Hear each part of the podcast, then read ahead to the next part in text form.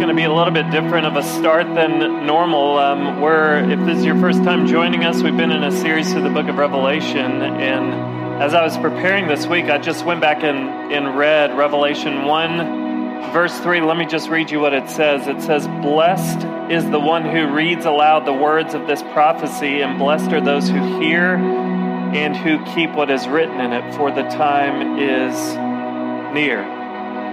John the author of Revelation tells us from the beginning of the book that a blessing comes with reading this book aloud and hearing it. So before we even begin to teach it or unpack it or try and understand it, uh, I just want us to take John's words seriously that there is blessing found in reading it, in hearing it, in doing what it says. Okay? So I just want to invite you. We're going to we're going to take a few minutes and we're going to read Revelation chapters 6 and 7, which is what we're studying tonight. It's going to take us a few minutes to get through it. But I just want to invite you, if you want to close your eyes and try and envision this, you can. If you want to follow along on the screen, you can. I've asked the band to provide kind of a soundtrack just so it's a little bit more exciting as uh, we read. Uh, but let's take a moment and let's just read these two chapters together. Let's hear it Let's read it and hear it before we study it. It says this Chapter 6. Now I watched when the Lamb opened one of the seven seals, and I heard one of the four living creatures say with a voice like thunder, Come. And I looked, and behold, a white horse, and its rider had a bow, and a crown was given to him, and he came out conquering and to conquer. When he opened the second seal, I heard the second living creature say, Come. And out came another horse, bright red. Its rider was permitted to take peace from the earth so that people should slay one another, and he was given a great sword. When he opened the third seal, I heard the third living creature say, Come. And I looked, and behold, a black horse, and its rider had a pair of scales in his hand. And I heard what seemed to be a voice in the midst of the four living creatures saying, A quart of wheat for a denarius, and three quarts of barley for a denarius, and do not, har- do not harm the oil and wine. When he opened the fourth seal, I heard the voice of the fourth living creature say, Come. And I looked, and behold, a pale horse, and its rider's name was Death, and Hades followed him, and they were given authority over a fourth of the earth to kill with sword, and with famine, and with pestilence, and by wild beasts of the earth.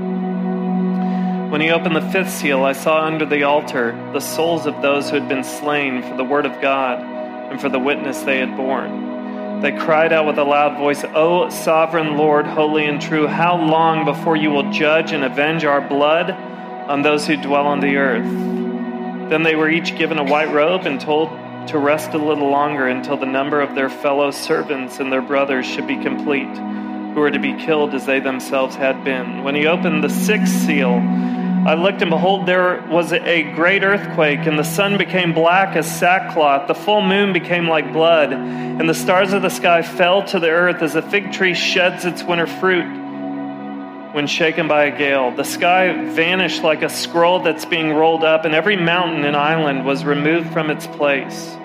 Then the kings of the earth, and the great ones, and the generals, and the rich, and the powerful, and everyone, slave and free, hid themselves in the caves and among the rocks of the mountains, calling to the mountains and rocks, Fall on us and hide us from the face of him who is seated on the throne and from the wrath of the Lamb. For the great day of their wrath has come, and who can stand? After this, I saw four angels standing at the four corners of the earth, holding back the four winds of the earth, that no wind might blow on earth or sea or against any tree. Then I saw another angel ascending from the rising of the sun with the seal of the living God, and he called with a loud voice to the four angels who had been given power to harm earth and sea, saying, Do not harm the earth or the sea or the trees until we have sealed the servants of our God on their foreheads. And I heard the number of the sealed 144,000 sealed from every tribe of the sons of Israel.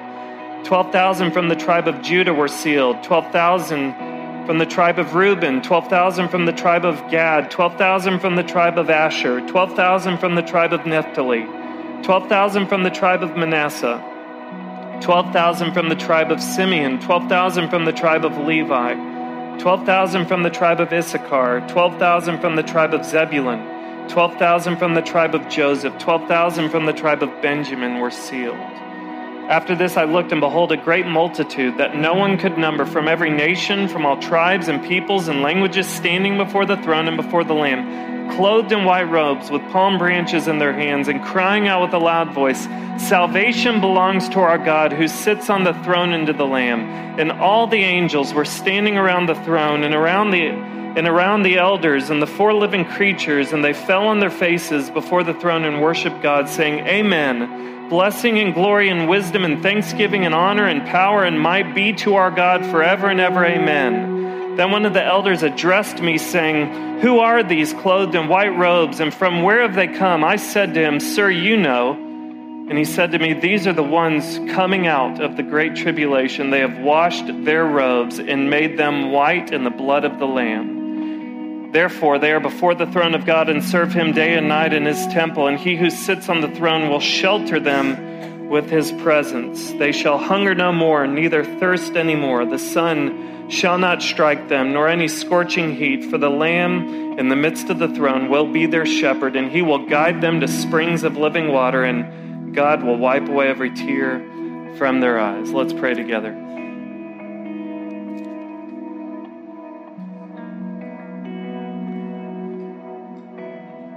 Jesus, before we even begin to try and understand this text, we just affirm that it is good. And we affirm that it is from you. And so, God, as we look at a really complicated text, I pray, God, for every person in here, that I pray that you would give us eyes to see and ears to hear tonight, Lord God. And that you would speak to us, that you would use this time you draw us in closer to you, God. We love you. We need you. In Jesus' name we pray. Amen.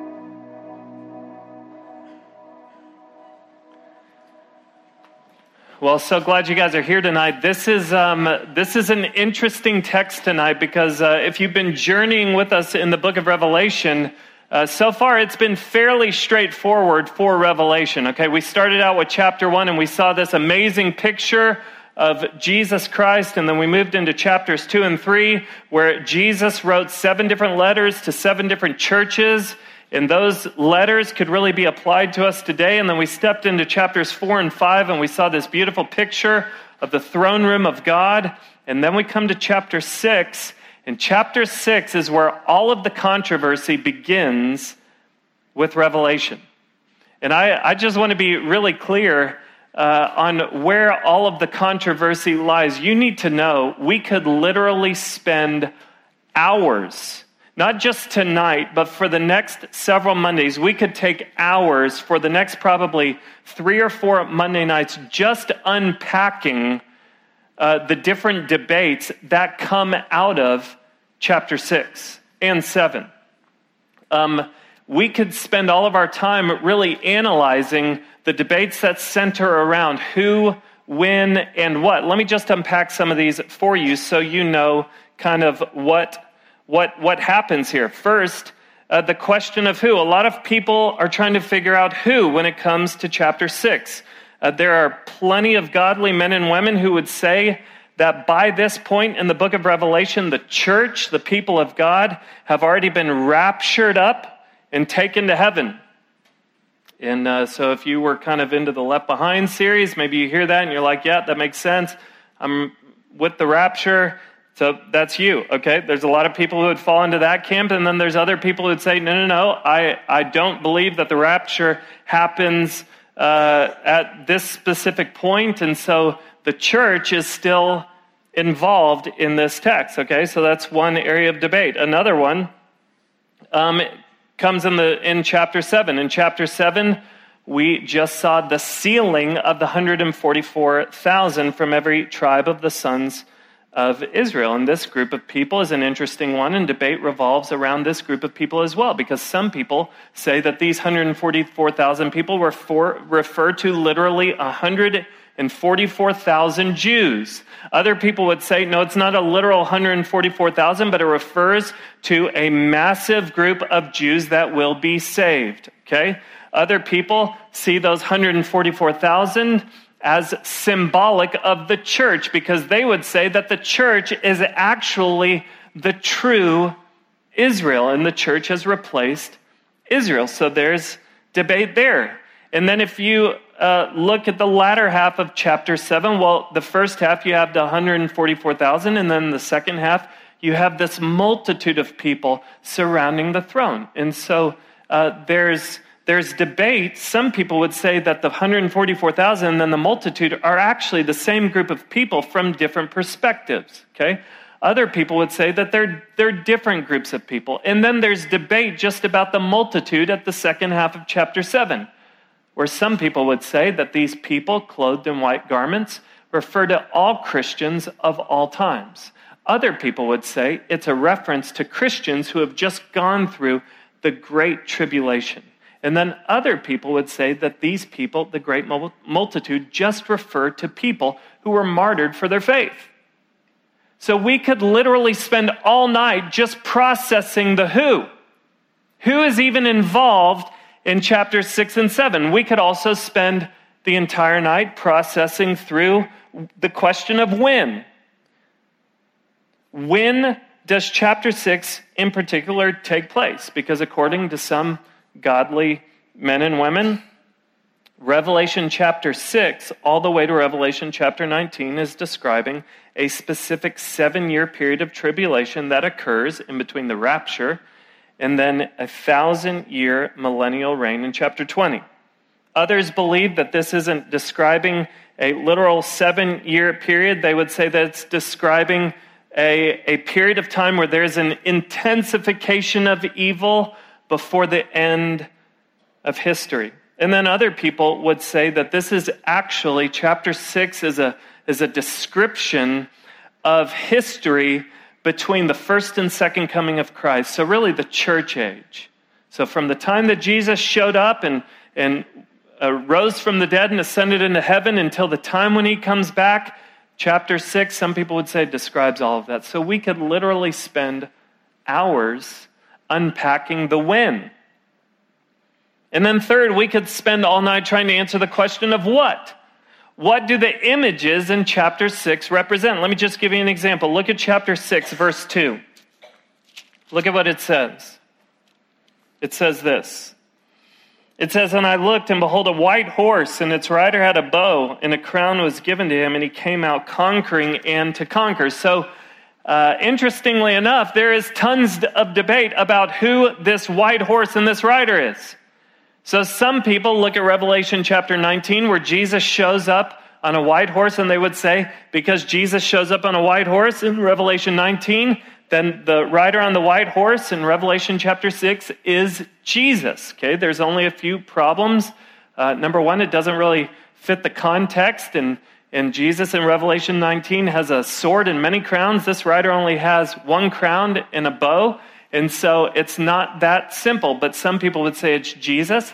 And then some people would go the opposite side of the spectrum and say, this isn't Christ, this is the Antichrist, okay? So get that. You have one image, and some people are saying it's Christ, and some people are saying it's the Antichrist, okay? You can't get more polar opposite than that, okay? That's a problem. Then some people would say it's not Christ or the Antichrist, it's actually symbolic of this uh, lust in humanity to conquer. So it's not symbolic of a person as much as it is symbolic of the depravity of humanity.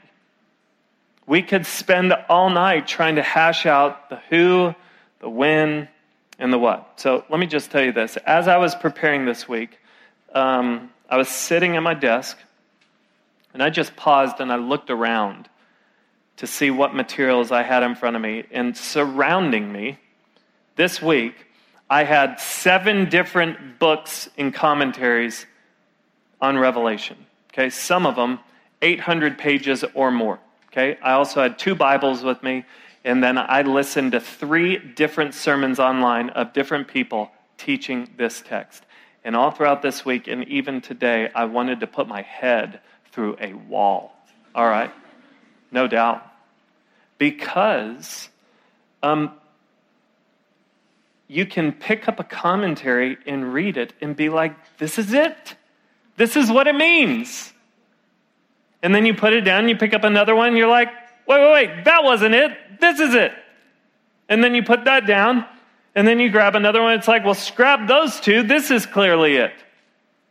And you can just go round and round and round and want to put your head through a wall. So the reason this book can be frustrating is that there is very valid arguments for very different explanations and interpretations. So let me say two things before we just start unpacking the text. Number 1, okay? It is a good thing to study eschatology, the study of the last times, and specifically, it is good for us to study Revelation.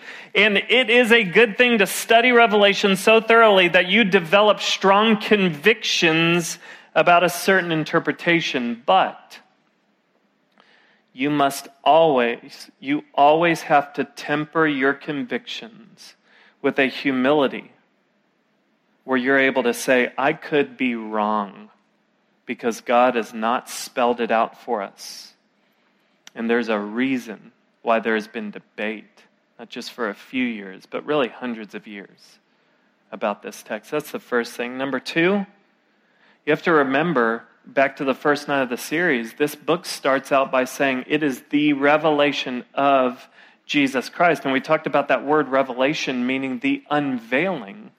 It's the unveiling of Jesus Christ. So, what that tells us is this book doesn't exist to conceal, it exists to reveal. Okay, Jesus has given us this book because he wants us to see certain things crystal clearly. So, my encouragement to you as you go out and you study this book, and as we read it tonight, let's major on the things that are crystal clear and let's minor on the things that, that are not. Okay? Major on the things that are crystal clear, minor on the things that are not. So let me just tell you uh, here's what I'm going to do. Um, I'm going to give you four different things from these two chapters that I believe Jesus makes crystal clear to us. And along the way, I'm going to share my, some of my interpretation, okay? And I am totally okay with you disagreeing with my interpretation. And we have to be okay with each other disagreeing on Revelation because understanding revelation or how things are going to play out in the end times have to, has to be a non essential for us. And the reason I say that is because we cannot say with certainty how things are going to play out. We do have to have unity when it comes to certain essentials like the deity of Christ, the depravity of man, salvation by grace through faith, okay? The, the trustworthiness and the sufficiency of the scripture, these are things that we all have to be unified on. But when it comes to the non essentials, there needs to be liberty, there needs to be understanding. So I don't need you to agree with my interpretation tonight. What I need you to agree with me on are the things that Jesus makes crystal clear for us to see in the text. Okay? So here we go. Here's the first thing that these two chapters, specifically chapter 6, here's the first thing we see. Okay?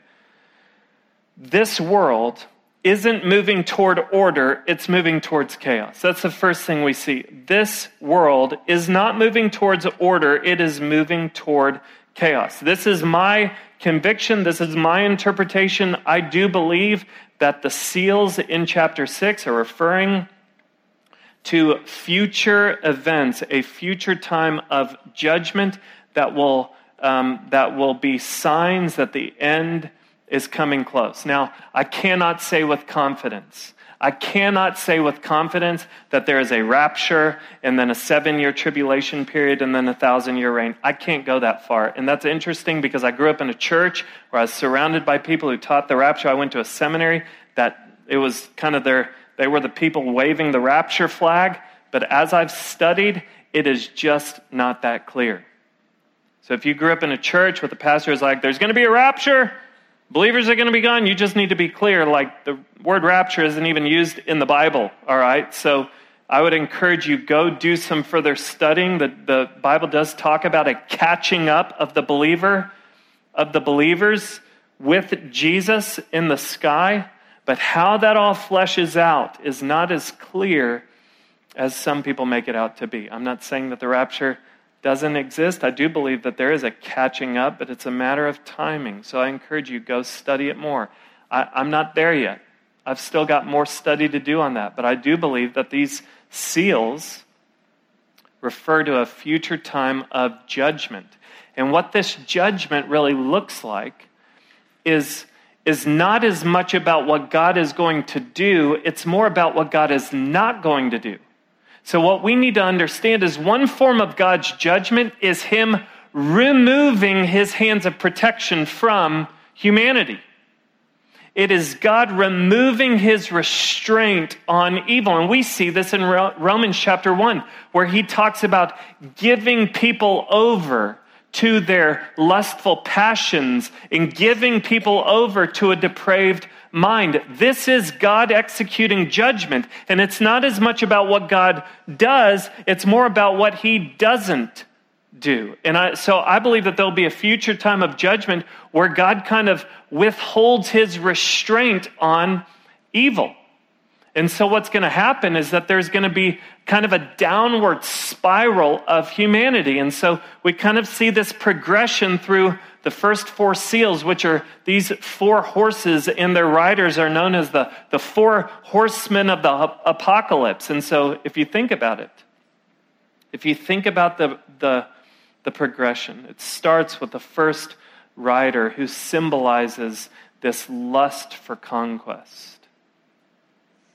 You think about what happens in humanity when there's a desire for significance in the soul, and I would imagine that many people here tonight, if you were to just kind of dive in deep to your soul, you would see there's a, there's a longing for significance, there's a hunger to feel powerful, to feel like you matter.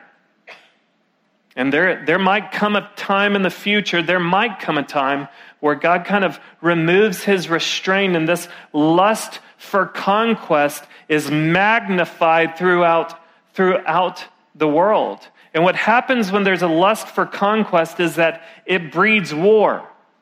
And that's where the second horse comes in because the second horse comes in and brings, it's the red horse, and it brings war and bloodshed. That flows out of a lust for conquest. And what happens when there's war and there's bloodshed? Well, if you think about it, um, different um, commercial lines get, get um, destroyed, lands and crops get devastated.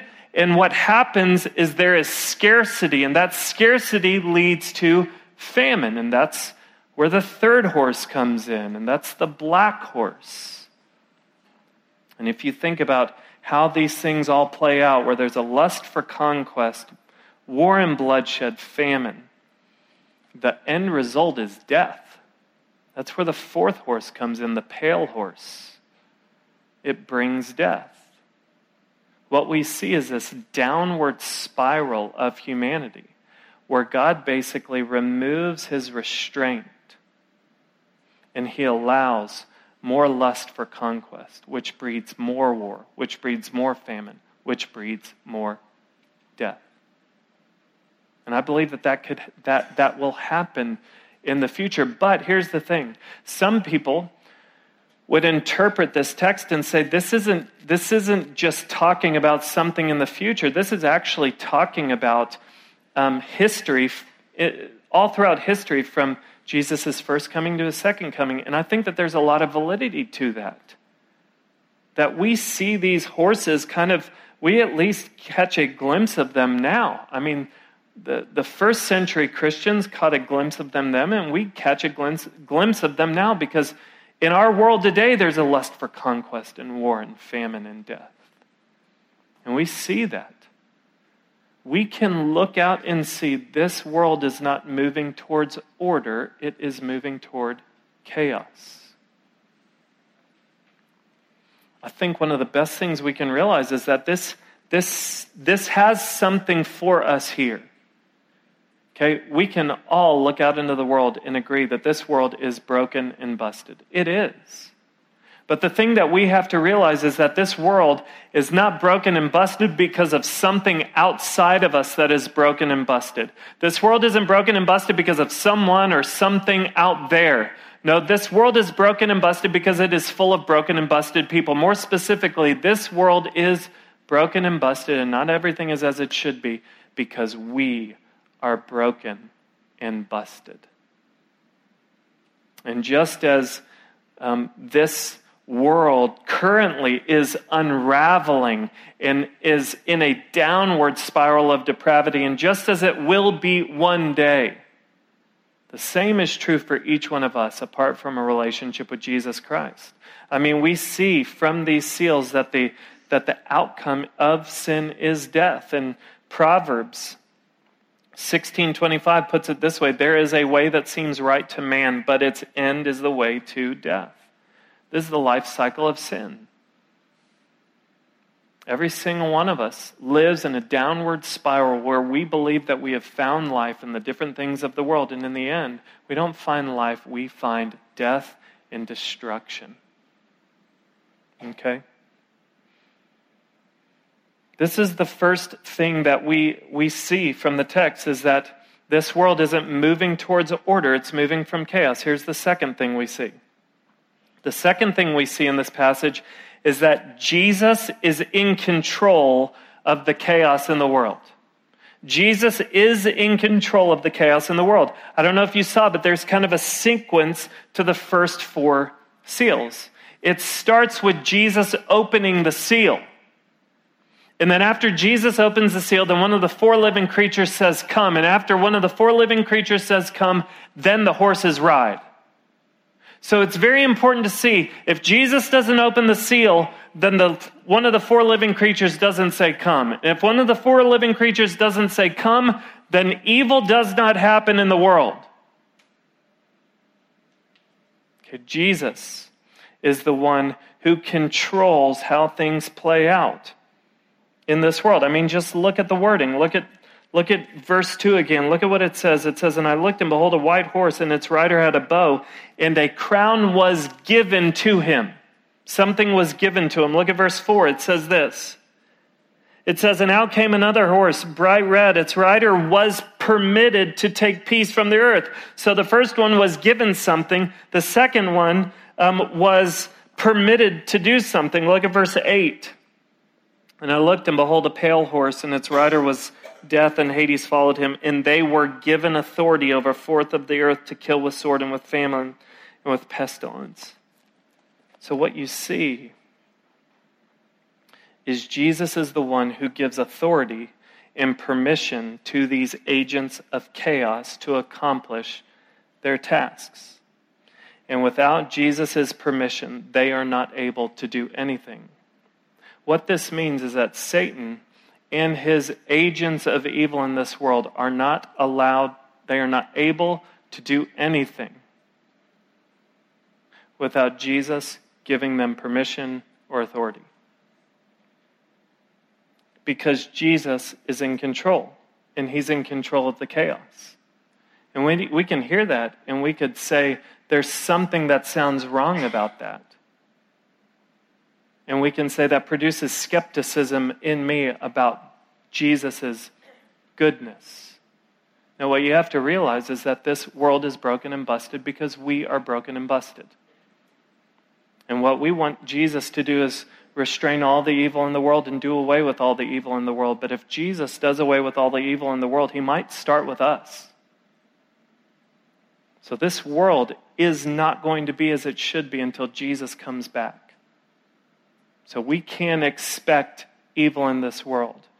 This shouldn't drive us to skepticism. It, could drive, it should drive us to comfort. Because if you think about it, we have an enemy whose main objective is to steal, kill, and destroy.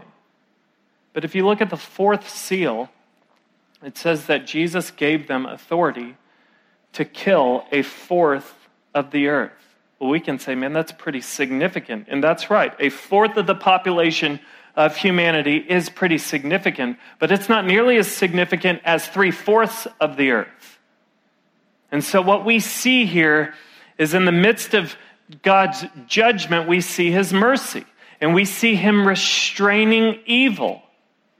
The fact that Jesus controls, is in charge of, and is sovereign over evil should bring us a lot of comfort. And it should cause us to think about all of the different times in life where Jesus restrains evil. Anytime a plane crashes, we say, God, why would you let this happen? But we never pause to say thank you for all of the flights that take off and land safely every single day. It's because of Jesus' kindness restraining evil, because he is in charge, he's, he's, uh, he's in control of all evil. Uh, this past week, uh, my wife and I really had a rough week for us. Uh, my wife, uh, we found out a month ago that my wife is pregnant, was pregnant, and um, went in three weeks ago and saw the baby, saw the heartbeat. And then we went in last Tuesday, and I walked in the door, and the doctor said, I'm sorry, guys, I can't find a heartbeat. And we found out really bad news that my wife, uh, that we had lost the baby. And uh, talk about a moment where it's just easy because, man, we're in a small group at church where everyone in the group, almost everyone in the group, is pregnant. And so you begin to look around, you see different people's baby bumps, and you begin to say, man, God, why? Why would you let this happen? But in the process of talking to the doctor, the doctor begins to tell us, man, this is pretty common. And what you need to realize is that one out of five pregnancies goes bad. And the doctor is saying it's kind of a wonder that there's so many healthy babies. And so I begin to think, man, we hear all the time about people who have miscarriages. And yet we have two healthy boys with whom we had flawless pregnancies. That's the grace of God. That's God's restraint of evil. Because if there's anything that the evil one would love to corrupt, it's, it's the joy of life and corrupting it by bringing death. And so we see that Jesus Christ is in control of the chaos. And we, we see this further magnified in the fifth seal. Look again at the fifth seal. Verses 9 through 11, it says this. It says, When he opened the fifth seal, I saw under the altar of the souls of those who had been slain for the word of God and for the witness they had borne.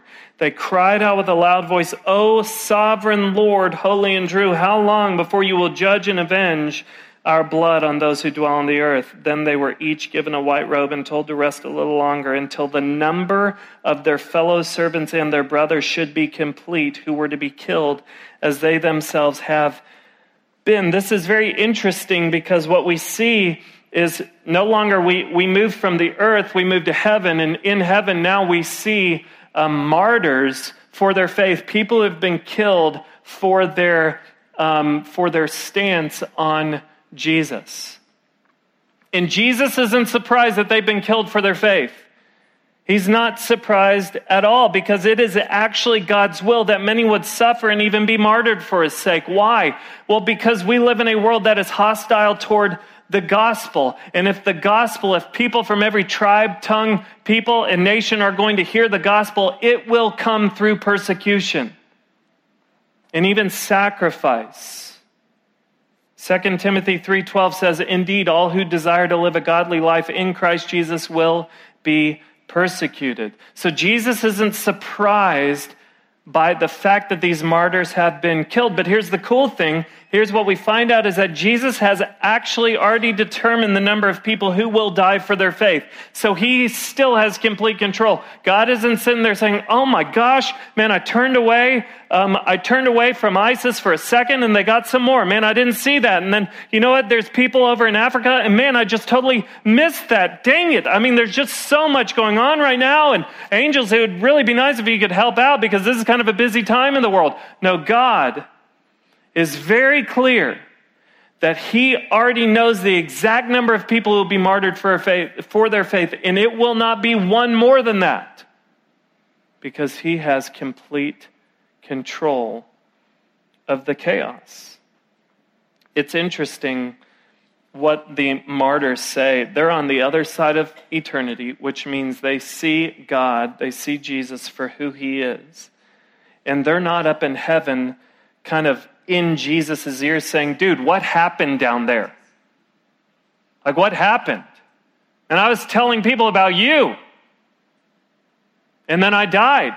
Like, where were you? Why didn't you show up? We don't see that at all. What do we see them saying? We see them crying out, Oh, sovereign Lord. That word, that sovereign Lord. It's the Greek word despotes, which means a supreme ruler. So even the people who got killed for their faith, they're like, yeah, we know you're in control. Like we know that you are in complete control of the chaos. Our question isn't, why did you let this happen? Our question is, when are you going to do something about it? Because we know you're going to do something about it. We're just wondering if you could clue us in on when that's going to be. And that leads us to the third point Jesus will do something. He will. I think our tendency is to look at the chaos in the world, and our tendency is to ask the question God, why didn't you do something? Maybe there's some hurt and pain in your life. Maybe something went terribly wrong, and you have asked God that question God, why didn't you do something?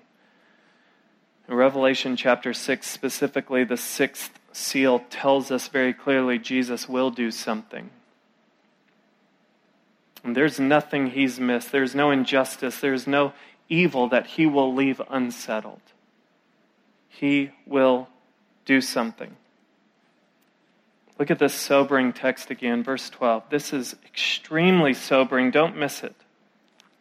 It says this When he opened the sixth seal, I looked, and behold, there was a great earthquake, and the sun became black as sackcloth. The full moon became like blood, and the stars of the sky fell to the earth as a fig tree sheds its winter fruit when shaken by a gale.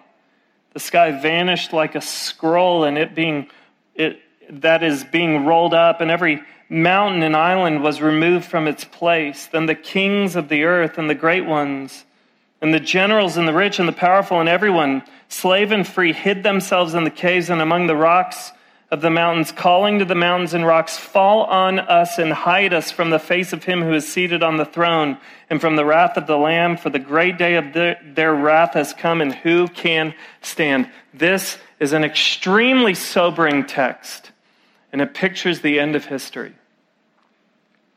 It pictures a moment in time where Jesus comes and devastates the world. Just try and picture what it's saying. It's saying the sky is rolled up like a scroll. Can you imagine the heavens just being rolled up like a scroll? The sun and the moon going, going black. You see stars falling out of their place in the sky. You see mountains being thrown into the ocean. And this is a, this is a very vivid picture of the end where, where a few things happens a few things happen. Number one, all that man worships is demolished. All that man worships is demolished. Romans 1 tells us that the essence of sin, the essence of sin, is that man trades the creator for the creation. Man trades the creator for the creation.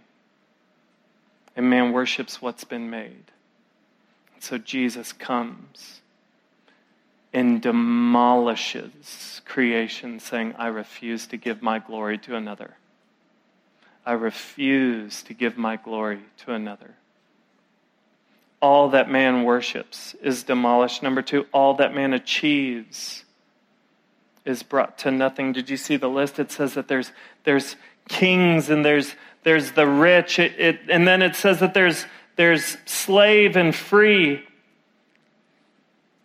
And it's saying that they all hid themselves in caves. Can you imagine what it would be like for a king to take shelter in a cave? Because it doesn't matter what his position is anymore. See, we've talked about this before. There's this desire in, in society and in our world for the earth factor. We, we need to know that we have the earth factor over other people, that we're, we're rich-er, pretty-er, funny-er, wealthy-er, smart-er, all of the, those things. We want to know that we have the earth factor over other people because we think that there's significance in that. And Jesus says, man, it is nothing before me. I don't give a rip where your diploma is from. I don't care if you have PhD behind your name. It is nothing before the Lord of Lords and King of Kings. The third thing we see is that any pride that man thinks he will have before God will be stripped away.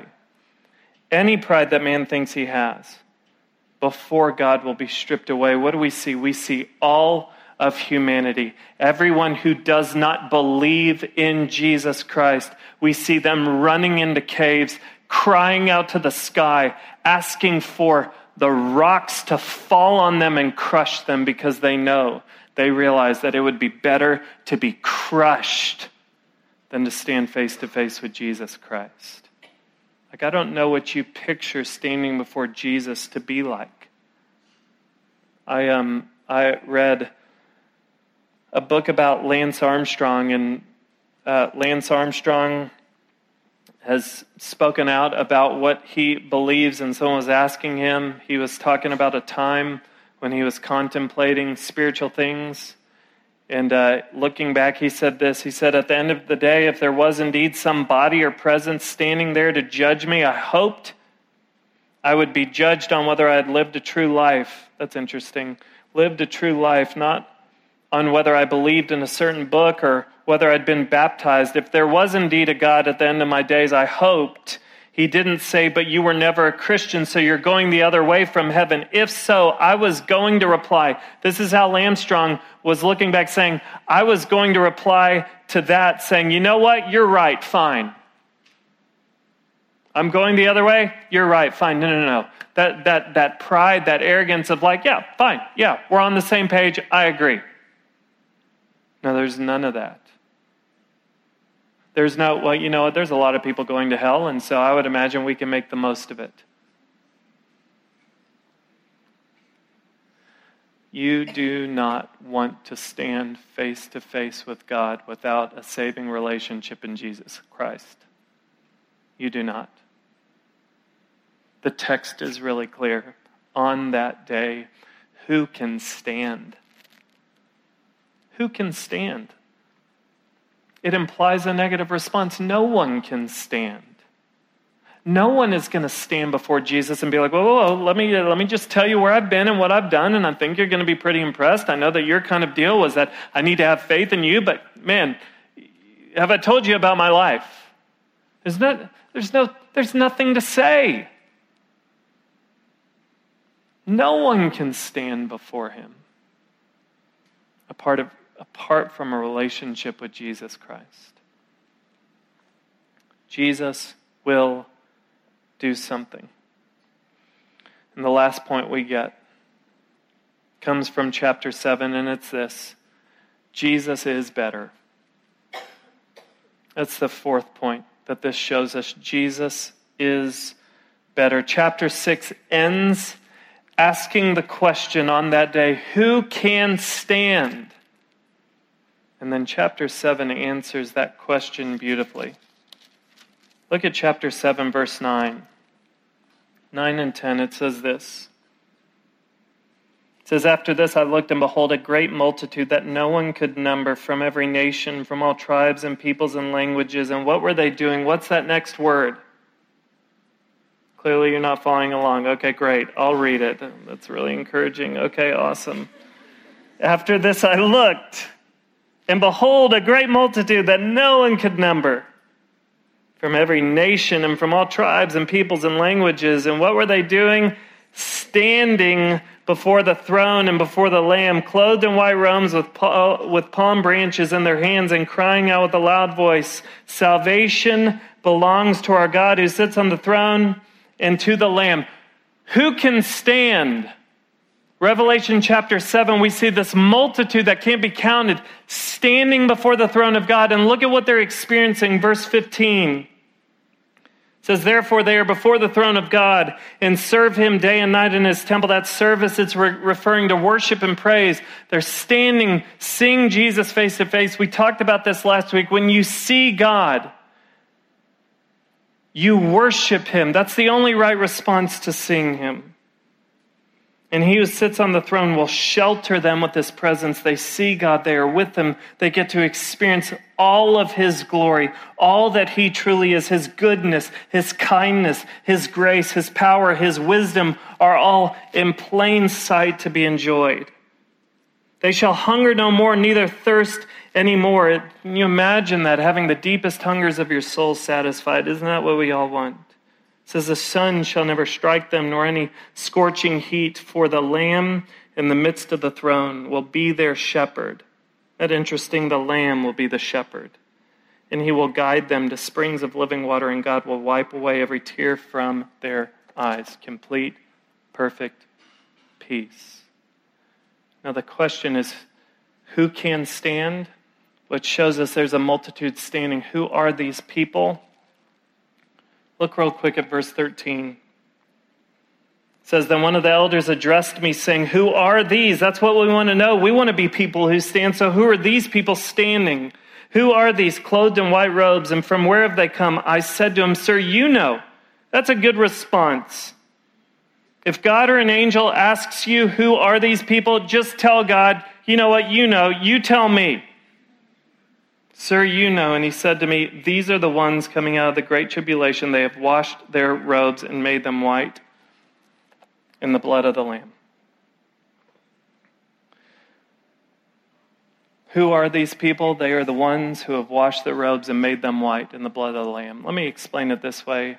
Um, several years ago, I was in I was in Israel, and while I was there, my cousin and I we took a day trip to the Dead Sea. And uh, I don't know if you know much about the Dead Sea, but it has about nine times. It is about nine times as salty as the ocean. So, um, because of its salt content, it, it's really not possible for anything to sustain life in the Dead Sea. That's why it's called the Dead Sea. And at the Dead Sea, if you were to go out there and get in the water and just lay down on the water, you would float. You would just float. You wouldn't have to like wade in the water. No, you just float because that's what dead things do when they're in water, right? They just float to the top. So it's as if the sea knows, like, if you're in me for an extended period of time, you're going to be floating, all right? Because you don't survive in this place for long. And so as we are there, at the Dead Sea, you know, what I what I witnessed is that one of the things people really enjoy doing at the Dead Sea is they like to reach down on the floor of the Dead Sea and take the mud and cover their bodies with it. They like to cover their bodies in the mud and then get out of the water and walk up to the showers and shower off because apparently it's therapeutic to the skin. And so my cousin and I were sitting on the sand just looking at these people playing in the water. I mean, they're having a great time laughing with each other and they're picking up mud and just covering their bodies with the mud. I mean, they wanted to be caked in this stuff. They wanted no skin showing. So their arms completely covered, their bodies completely covered, their face completely covered, head to toe covered in mud. So they're having fun, enjoying their time, and then they realize they decide that it's time for them to go get cleaned off. And so they get out of the water, and my cousin and I were just watching them. They walk up the beach to the showers, and they're just kind of laughing as they go along. And then they get to the shower, kind of not paying attention, and they go and they pull the cord to the shower, and no water comes out. No water.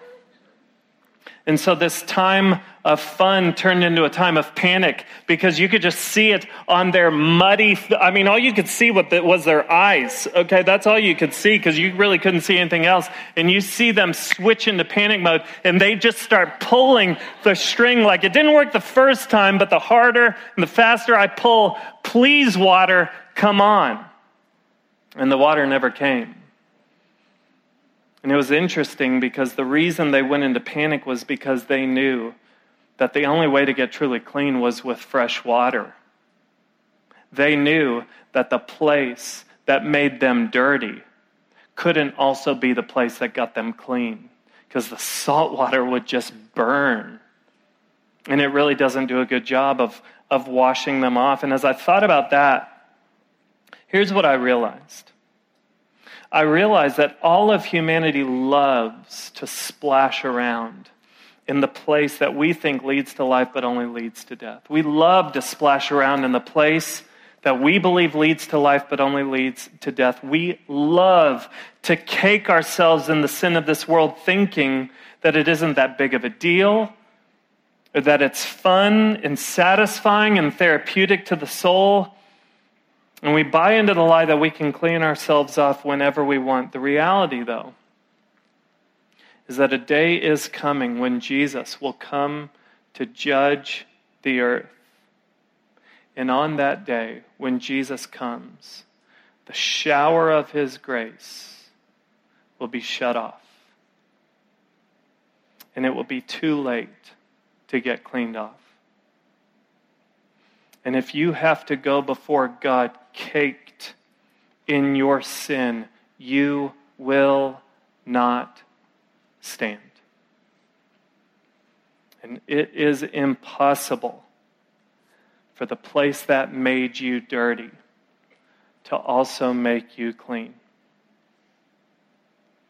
I tell you that because I really desperately want you to know that right now the shower of God's grace is flowing freely. It is flowing freely with the blood of the Lamb. And it is available to anyone who will pull the cord of faith in Jesus Christ for the forgiveness of your sins. The blood of the Lamb is so important because uh, the Bible says that the wages of sin is death. What your sin deserves is death. Jesus' blood was shed so that yours wouldn't have to be. Jesus died so that you wouldn't have to die. With his blood, he purchased you made payment for your sins. Doesn't matter where you've been, what you've done. It doesn't matter if you're caked in mud or if you think you just have a few spots of mud here or there. Jesus' blood is so important, and you need it. My hope tonight is that some of you would realize, maybe for the first time, that Jesus Christ is better. The shower of his blood is better than the mud and muck of your sin. So, my question to you tonight is Will you believe that?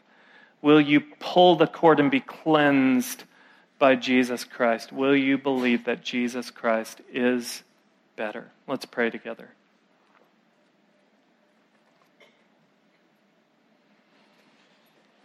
Oh, Jesus, this is a tough text, but it's also really rich. And we need to hear this, Lord God.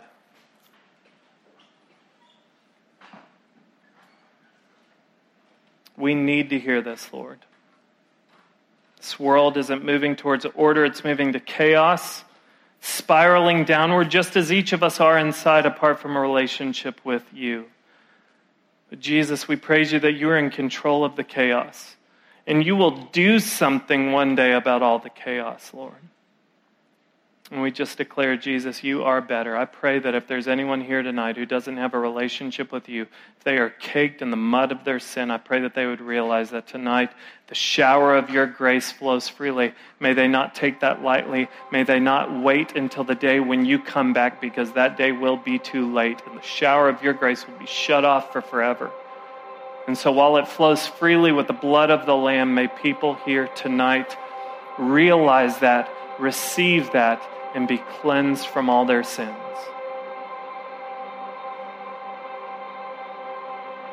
I'm going to pray, and then the band's going to lead us in some songs.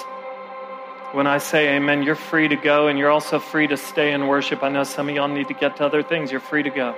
You're also free to stay. If you need to talk to someone, pray with someone, if you want to begin a relationship with Jesus Christ, there'll be people at the back. We'd love to talk to you. Any questions, we'd love to answer them. Lord Jesus, we love you. And we sing to you now. We praise you for who you are and what you've done. In Jesus' name.